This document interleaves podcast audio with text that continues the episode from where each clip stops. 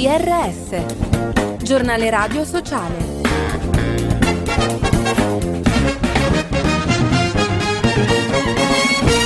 Bentrovati all'ascolto del giornale radio sociale da Fabio Piccolino. Rigido inverno, Unicef ha distribuito in Ucraina indumenti invernali per 50.000 bambini, per aiutare le famiglie a superare la stagione fredda. L'iniziativa fa parte di un programma più ampio che comprende il ripristino delle infrastrutture, come i sistemi di riscaldamento e di approvvigionamento idrico negli ospedali e nelle scuole.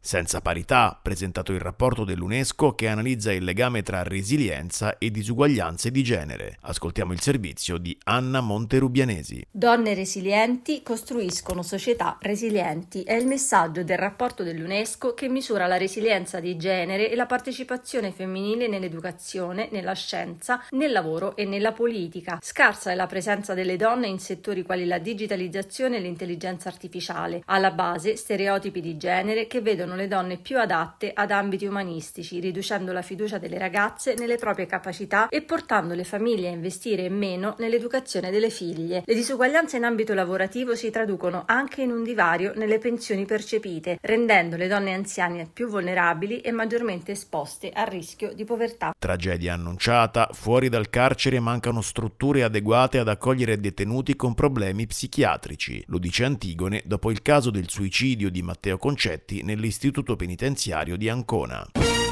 Corretta informazione, ieri a Roma il sit-in dei giornalisti dell'agenzia Dire per chiedere il ritiro dei 14 licenziamenti e 17 sospensioni dal lavoro. Ascoltiamo. Siamo qui per ribadire che la Dire siamo noi. Noi abbiamo oggi scelto questo slogan insieme ai grafici per rendere pubblico quello che stiamo subendo da più di due anni. Chiediamo all'azienda di ritirare i licenziamenti e fermare le sospensioni. Riteniamo che questo sia necessario e imprescindibile per tutelare il futuro di un'azienda che vanta quasi 40 anni di storia in Italia. Little Free Library a Scampia, la piccola biblioteca pubblica in cui trovare libri gratuiti da prendere in prestito o scambiare per la condivisione della cultura all'interno della comunità. L'iniziativa è promossa dall'associazione Aquas.